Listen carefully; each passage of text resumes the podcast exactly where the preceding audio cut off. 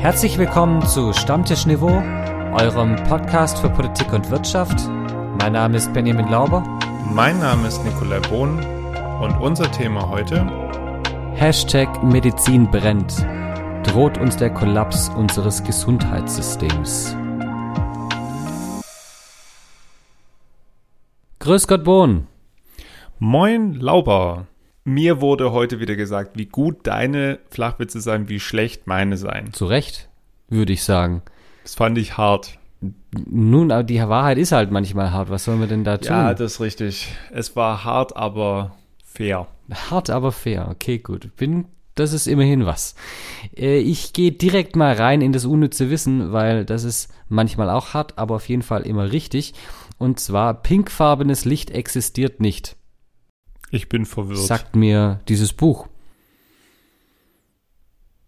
Kannst du nicht alles irgendwie mischen, dass es pink wird? Naja, aber Licht ist ja jetzt kein Farbkasten. Kann man jetzt auch nicht mit einer LED-Leuchte pink leuchten? Ich weiß es nicht. Das ist eine gute Frage. Vielleicht gibt es unter den Zuhörerinnen und Zuhörern ja physikaffine Menschen, die uns das erklären können bis zum nächsten Mal. Nick, was heißt denn Licht auf Englisch? Light. Hm, ist vielleicht der Bürgergeldkompromiss Hartz IV Light? Wir hatten es ja vom Bürgergeld, ob das jetzt äh, Hartz IV ersetzt und äh, ob das eigentlich jetzt wirklich ein richtiges Ersetzen ist oder mehr ein, wie Benny gerade so schön gesagt hat, Hartz IV Light. CDU und SPD konnten sich, also mit der Ampelkoalition natürlich, im, unter, im Untersuchungsausschuss, wollte ich sagen, im Vermittlungsausschuss, vielleicht gibt es noch einen Untersuchungsausschuss dazu, im Vermittlungsausschuss einigen. Aber was da sich jetzt geeinigt wurde, also ein Kompromiss, heißt für mich, man trifft sich in der Mitte, aber so richtig in der Mitte war es eigentlich nicht. Nein, die CDU hat da schon einiges durchgebracht von den Dingen, die sie durchbringen wollte. Das Schonvermögen ist, von, ist auf 40.000 Euro gesenkt worden, Sanktionsfreiheit wurde gestrichen, also es gibt jetzt wieder Sanktionen und die Karenzzeit für zum Beispiel die Wohnungsprüfung wurde um ein Jahr gekürzt auf nur noch ein Jahr, also um die Hälfte gekürzt, wenn man so will. Und ähm, ja, also ich meine, du hast es das letzte Mal gesagt, ich möchte es nochmal wiederholen.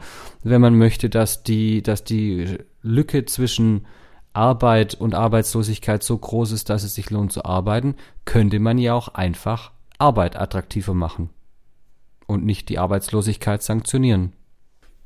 Und halt sich überlegen, wie groß der Niedriglohnsektor bei uns in Deutschland halt sein soll. Äh, dass natürlich viel unseres äh, Wachstums darauf auch basierte, ist logisch, aber ja nicht nur. Also Deutschland, das Land der Dichter und Denker, mit Betonung auf Denker, zeichnet sich ja dadurch aus, dass wir viele kluge Köpfe in Deutschland haben. Und das heißt also, dass jetzt nicht unbedingt der, das Wachstum alleine darauf basierte, dass wir Niedriglöhner haben. Es kann ja durchaus sein, aber dass allein schon der Etikettenwechsel in der Zukunft dazu führt, dass man eben keine Revolution mehr braucht in dem Bereich, sondern nur noch verschiedene Reformen. Aber das sieht man. Reformen braucht es eventuell auch in anderen Ländern manchmal. Und vielleicht auch bei großen Verbänden. Vielleicht müssen wir uns jetzt auch einfach mit der rechten Hand den Mund zuhalten. Dann äh, noch, wenn wir auf der Tribüne sitzen, eine Kapitänsbinde tragen. Ja, da war jetzt einiges los die letzte Woche. Also die, die Fußball-WM äh, in Katar ist gestartet. Und ähm, auch wenn Benny, möchte ich jetzt mal behaupten, wir beide jetzt nicht sonderlich in, in WM-Stimmung sind. Mhm. Du bist ja jetzt eher der Fußballfan als ich mhm. vom falschen Verein, mhm. aber das sei ja einfach mal dahingestellt. Ähm, aber da ist ja ordentlich was los und wir kommen nicht um das Thema drumrum. Nein, weil es plötzlich eine politische äh, Perspektive, eine politische Ebene schon gefunden hat, nämlich die One Love Binde und die Sanktionen der FIFA für Länder, für Nationalmannschaften, die diese Binde tragen. Nick, worum geht's denn bei dieser One Love Binde? Sieben oder sechs, sechs oder sieben europäische Fußballverbände der UEFA haben sich zusammengeschlossen und gesagt, sie möchten gern ein Zeichen für Vielfalt und Toleranz bei der WM äh, setzen und haben die sogenannte One Love Binde aus dem äh, aus dem Hut gezaubert und äh, also sie hat ein Herz in der Mitte und da ist, sind ganz viele Regenbogenfarben. Pink ist nicht dabei, wie wir jetzt wissen.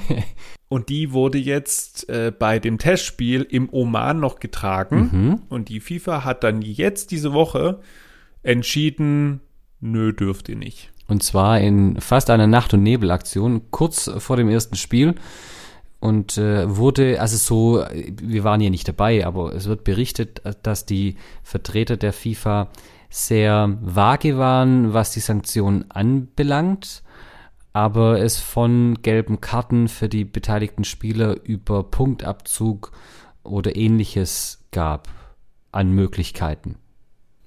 Und dann ging's los, dass einige glaube nicht nur in Deutschland, sondern aber klar, man kriegt das hier vor allem natürlich in Deutschland mit. Dann natürlich die Reaktion losging von wegen, ja, ähm, das kann eigentlich nicht sein, ihr wollt Haltung zeigen. Aber Haltung heißt halt nicht, ähm, dass ihr irgendwie großartig Töne spuckt, sondern dass ihr es am Ende auch äh, durchzieht. Der ZDF-Sportmoderator Jochen Breyer hat dann auch ziemlich schnell auf, auf Twitter rausgehauen, ein Zeichen, das man nur dann setzt, wenn man dadurch keinerlei Konsequenzen zu befürchten hat, ist kein Zeichen. Und andere Kommentatoren wunderten sich, wie denn die deutschen Nationalspieler durch den Medizincheck durchkommen, wenn sie kein Rückgrat haben. Und daraufhin äh, hat dann auch der einer der Hauptsponsoren vom DFB, nämlich Rewe, gesagt, sie äh, beenden ihr Sponsoring mit sofortiger Wirkung. Rewe hatte eigentlich vor, schon seit langem die Zusammenarbeit mit dem DFB zu beenden und ich glaube, nach der WM wäre das irgendwann passiert und jetzt haben sie das vorgezogen. Ja, wir haben hier, wir hatten eine Folge mal zum Thema Olympia und Sport äh, und, und Politik, wie politisch darf Sport sein oder muss Sport sogar sein. Und ich persönlich finde, Nick, dass beim Fußball das Ganze nochmal eine ganz andere Dimension hat. Wir hatten bei Olympia ja das Thema, dass da ganz viel, viele Amateursportler sind, ähm, für die das das größte Erlebnis überhaupt ist. Und jetzt will ich den Nationalspielern nicht in Abrede stellen, dass es auch für die natürlich das größte Turnier ist, das man als Fußballer machen kann. Aber Fußballer haben nochmal eine ganz andere gesellschaftliche Position hier in Deutschland, zum Beispiel hier in Deutschland, aber natürlich auch in England und allen teilnehmenden Nationen und haben deswegen eben auch aus meiner Sicht eine andere Verantwortung und können sich da, finde ich, nicht ganz so rausziehen mit dem, mit dem Argument, wir sind ja nur Sportler und wir wollen hier ja eigentlich nur spielen. Punkt 1, Folge 28, äh, die politischen Spiele von Peking. Punkt 2, Fußball hat natürlich da noch eine andere Dimension. Einfach mal kurz ein paar Zahlen. Ähm, die, der, die FIFA hat mit der Weltmeisterschaft in Russland 4,6 Milliarden Euro an Einnahmen generiert. Wir reden noch nicht über einen Gewinn, aber das ist nochmal eine ganz andere Dimension als Olympische Spiele. Ja. Auch allein, wenn, wir von den Gehältern der Spieler genau. Äh, gehen, ja. Das ist nochmal was ganz anderes. Aber Frage, Benny, was ich mir gestellt habe, diese Aktion von Rewe, die haben dann ganz, ganz viele gefeiert. Also mein, mein WhatsApp-Status war voll, mein Insta, äh, ganz viele Stories hier von wegen, ja, endlich zeigt mir jemand Haltung und so. Ich fand schon so ein bisschen ein Trittbrettfahrer-Ding. Das ist ja ganz schwierig gerade zur Zeit. Wenn ich, wenn ich mich jetzt äußere und sage, ich bin gegen die Spiele von Katar, dann kommt der Gegenvorwurf, ja, aber was war denn bei der Vergabe? Da hat es niemand gestört. Wenn ich jetzt sage, nein, ich boykottiere das, dann heißt es, ja, das ist ja nur deswegen, weil das gerade die Welle ist. Wenn jetzt jemand von den Sponsoren sagt, nee, ich steige deswegen jetzt aus, dann heißt ja, ihr wollt doch eigentlich nur Publicity. Also natürlich kann man das immer in diese Ecke schieben. Ich nehme Rewe aber ab, dass die das machen, um da ein Zeichen zu setzen. Jetzt haben, ist der, der Nebeneffekt, dass es eine gute Publicity ist, ist hier vielleicht mit einberechnet. Aber das Spannende ist ja, dass es gute Publicity ist, dieses Zeichen zu setzen. Und das ist, glaube ich, das ist was, was man nicht unterschätzen darf. Das ist eine Änderung eines gesellschaftlichen Wertes.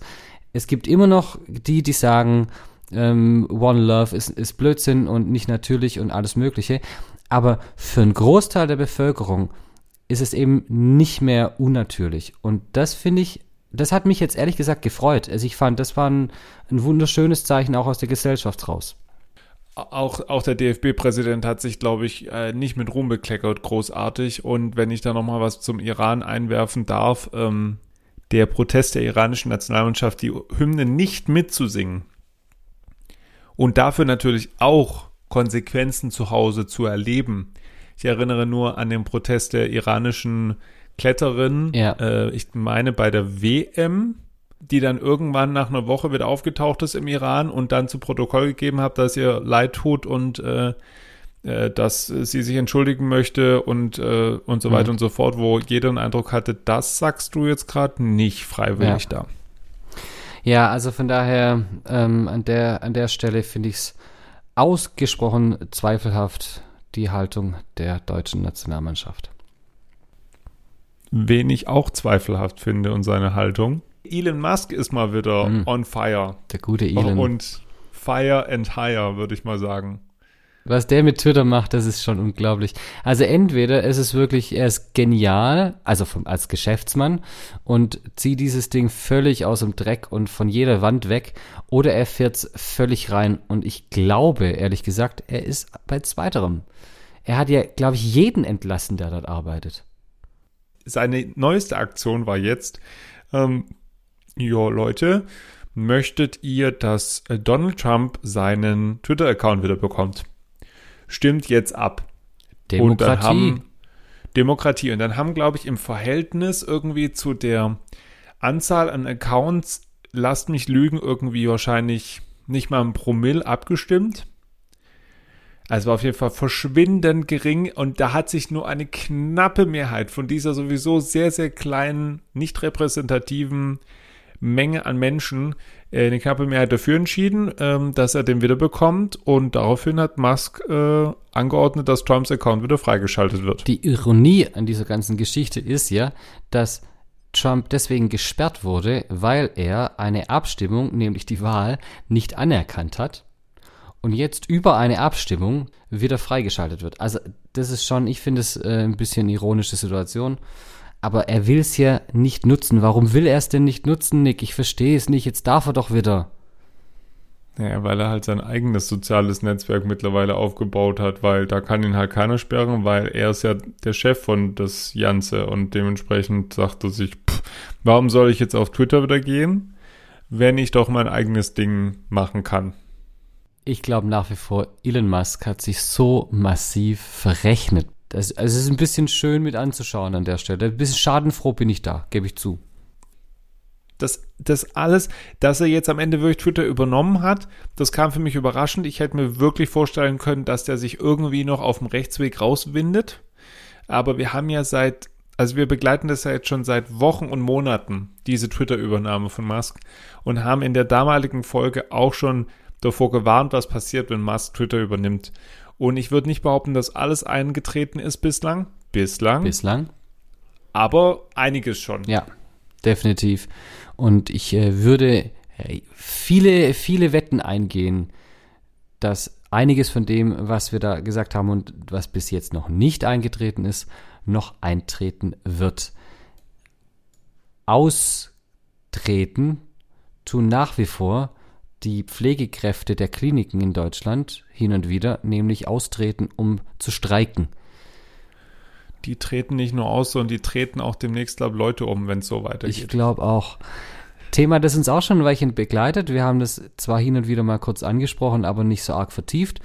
Und wir dachten, das Thema Pflegenotstand, Pflegestreik wäre durchaus mal was, was es sich lohnt, genauer anzuschauen. Und um das machen zu können, brauchen wir, wie immer, Hintergrundwissen. Hintergrundwissen. Hintergrund.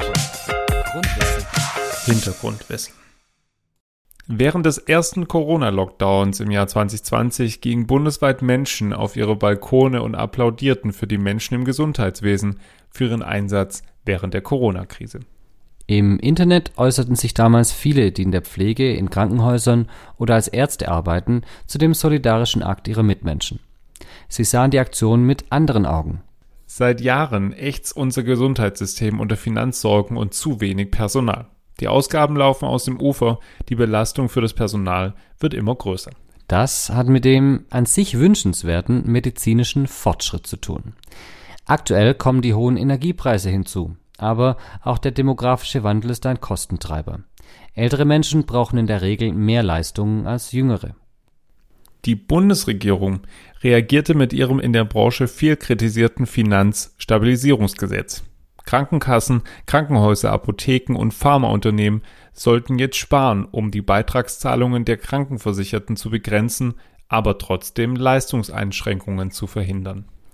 Das führt dazu, dass einerseits die Möglichkeiten der Medizin immer größer werden, durch personalisierte Krebstherapien, den Einsatz von künstlicher Intelligenz bei der Diagnose oder weitere digitale Perspektiven. Andererseits scheint im Gesundheitssystem die Zeit stehen geblieben zu sein – Befunde kommen per Fax, Termine werden telefonisch ausgemacht und der Datenschutz behindert weitere Entwicklungen. Gesundheitsökonomen kritisieren auch den fehlenden Wettbewerb und die mangelnde Effizienz in der deutschen Gesundheitsversorgung. Das führe nicht zu einer besseren Qualität, sondern es verschärfe strukturell den Fachkräftemangel in Krankenhäusern und Pflegeheimen.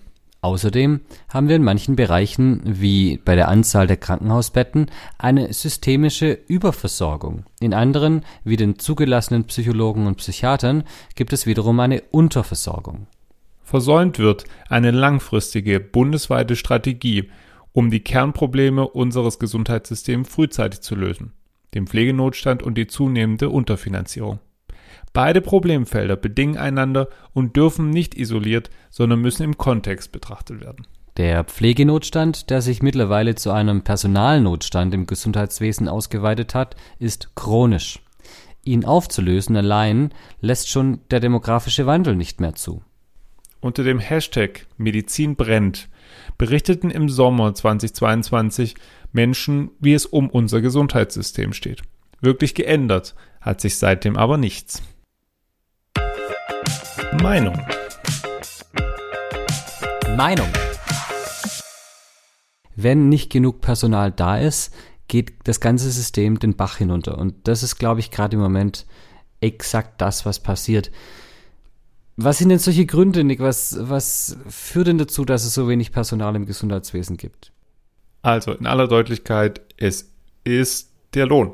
Ähm, wir haben ja jetzt einen Mindestlohn von 12 Euro. Und es gibt aber den sogenannten Pflegemindestlohn. Ähm, der wird auch immer wieder unterschiedlich festgelegt in der üblichen bekannten Sozialpartnerschaft. Und aktuell kriegen äh, Pflegehilfskräfte 13,70 Euro die Stunde, qualifizierte Pflegehilfskräfte mit entsprechenden zusätzlichen Tätigkeiten 14,60 und absolute Pflegefachkräfte kriegen 17,10 Euro die Stunde. 17,10 Euro die Stunde. Das mag sich jetzt irgendwie viel anhören, aber es ist halt irgendwie trotzdem weit unter ähm, dem, was wir letztlich als äh, Durchschnittslohn äh, in Deutschland haben. Und da sage ich halt ganz klar, ähm, da fehlt halt die Anerkennung, ähm, weil wie wie willst du jemanden motivieren, den Job zu machen, wenn er das nicht aus absoluter Leidenschaft tut? Es ist halt ein gewisses Dilemma, in dem sich Krankenhäuser befinden. Auf der einen Seite sind es wirtschaftliche Unternehmen.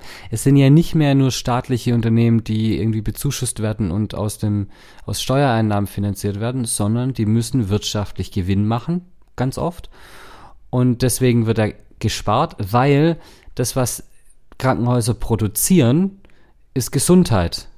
Und Gesundheit ist halt was, was man nachher nicht verkaufen kann. Das heißt, man kriegt das Geld nur eben über die Krankenkassen wieder rein als, als Vergütung für die Behandlung. Wenn, wenn man offen ist, muss man sagen, wenn man die Bezahlung von Pflegekräften nicht um mindestens 30 Prozent erhöht, werden wir aus dem Pflegenotstand nicht rauskommen.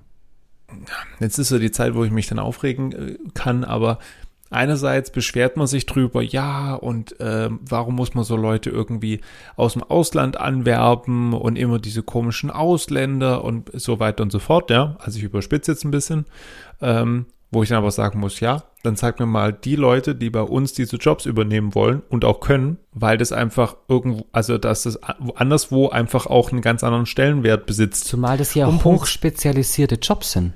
Also das Ja, sind ja, eben. es ist ja nicht so, dass wir darüber reden, dass die halt da ein bisschen Essen Essen verteilen und das war's. Und das sind sie einfach völlig unterbezahlt für das, was die machen.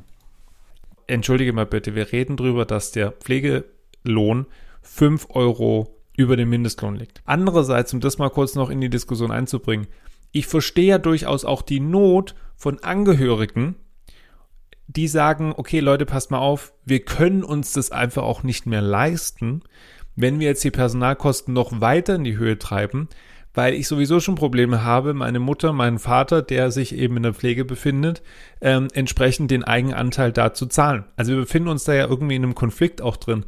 Aber ich sage halt auch ganz klar, ähm, die, diejenigen, die es machen, müssen auch das vernünftig machen können. Und das können sie einfach nicht. Und dann ist das, was wir vorher im Hintergrundwissen hatten, dass wir eigentlich, zumindest wenn man den Zahlen glauben will, eine Überversorgung haben von Krankenhausbetten auf das Bundesgebiet gesehen, wohlgemerkt. Nicht regional kann das unterschiedlich aussehen. Das ist halt dann in der Realität nicht der Fall, weil ein Bett nützt dir nichts, wenn es niemand gibt, der dieses Bett be bepflegt, sage ich jetzt mal. Also wenn, wenn keine Pflegekräfte sind, die an diesem Bett arbeiten können. Und das ist natürlich ein massives Problem. Dann hast du natürlich das, was so in den letzten Monaten oder im letzten Jahr immer mehr aufkam, dieses ähm, Silent Quitting. Ich glaube, unter dem Begriff ist das irgendwann aufgekommen nach und nach. Also was beschreibt das ganz kurz? Dass man einfach sich still und heimlich einfach aus seinem Job verabschiedet. Man arbeitet die Stunden ab und dann geht man. So, keine, keine Genau. Sekunde länger. Oder die Alternative, das ist die härtere Aus, ähm, Ausbaustufe von Silent Quitting, krank melden. Und einfach tatsächlich versuchen rauszugehen, zu sagen, hey Leute, ich schaffe das nicht mehr, ich will das auch nicht mehr, ähm, ich bin raus. Und natürlich, das, das verschärft natürlich den, den Notstand nur noch mehr. Jeder und jede Pflegekraft, die da ist, fehlt natürlich dann an allen Ecken und Enden. Ich ziehe meinen Hut vor allen, die sich das immer noch trotz dieser widrigen Bedingungen antun. Und ein paar Sachen sind einfach ein Stück weit hausgemacht aus dem System raus und könnten verändert werden, wenn man möchte. Gib ein Beispiel. Kliniken zum Beispiel, die an der Notfallversorgung teilnehmen, also die eine klassische Ambulanz haben, eine Notfallambulanz, die sind benachteiligt, weil sie für Fachkräftemängel noch viel äh, und viel angreifbarer werden. Also zum Beispiel, die haben eine viel höhere Infrastruktur und Personalkosten, weil sie müssen rund um die Uhr eine Notfallversorgung gewährleisten. Nummer eins. Nummer zwei, wenn Notfallpatienten nur ambulant bleiben, also nicht stationär aufgenommen werden in ein Bett, sondern dann wieder gehen, dann werden die über eine sogenannte Notfallpauschale vergütet und die liegt bei 32 Euro.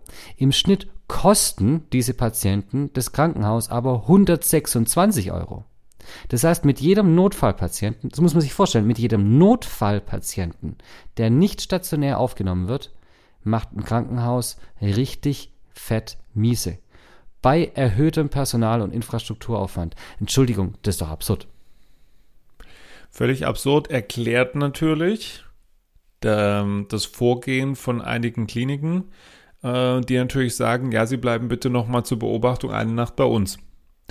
Die Beobachtung, würde ich behaupten, ist in manchen, vielen, ich kann es nicht zahlentechnisch untermauern, Fällen nicht notwendig, sondern das ist das nackte Überleben von solchen Notfallkliniken. Ja, und das ist was, was wie gesagt aus dem System heraus einfach falsch gemacht ist. Anderes Beispiel, und da geht es um das Thema Anerkennung. Es gibt jetzt die Corona-Pauschale, die, diese zusätzliche Vergütung an die Pflegekräfte, die wird jetzt ausgezahlt, aber, oho, die wird nur an die Pfleger ausgeteilt und Pflegekräfte, die in Stationen arbeiten, die Betten haben. Das heißt, alle Pflegekräfte, die in den Funktionsstationen arbeiten, also zum Beispiel die Endoskopie, Herzkatheter und so weiter und so fort, also die Spezialuntersuchungen machen, aber keine stationären Betten haben, die bekommen diesen, diese Pauschale gar nicht. Waren aber während der Corona-Zeit voll im Einsatz.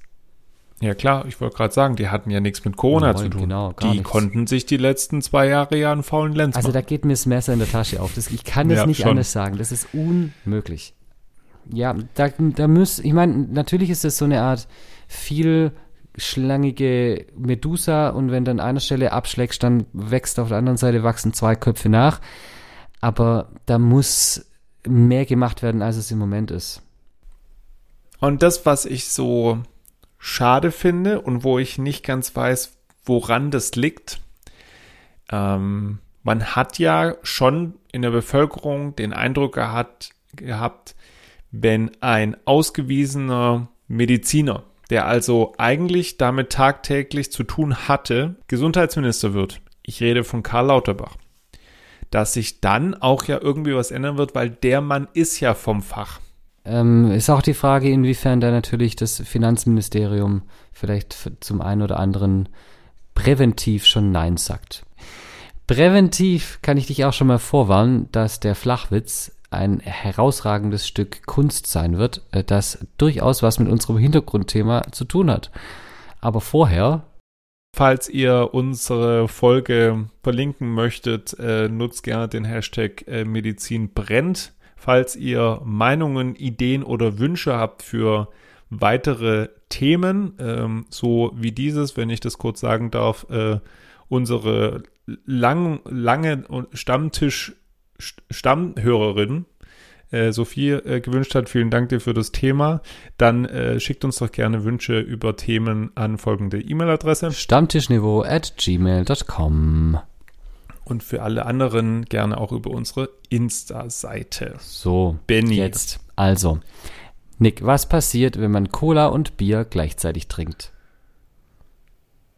Ich weiß nicht, was passiert, wenn man Cola und Bier gleichzeitig trinkt. Man kollabiert. Kollabiert. Oh. Hei, hei, hei, Wie das Gesundheitssystem. Wir hoffen, dass ihr äh, eine schöne Woche habt. Wir wünschen euch was. Bis nächstes Mal. Macht's gut. Bis bald. Ciao.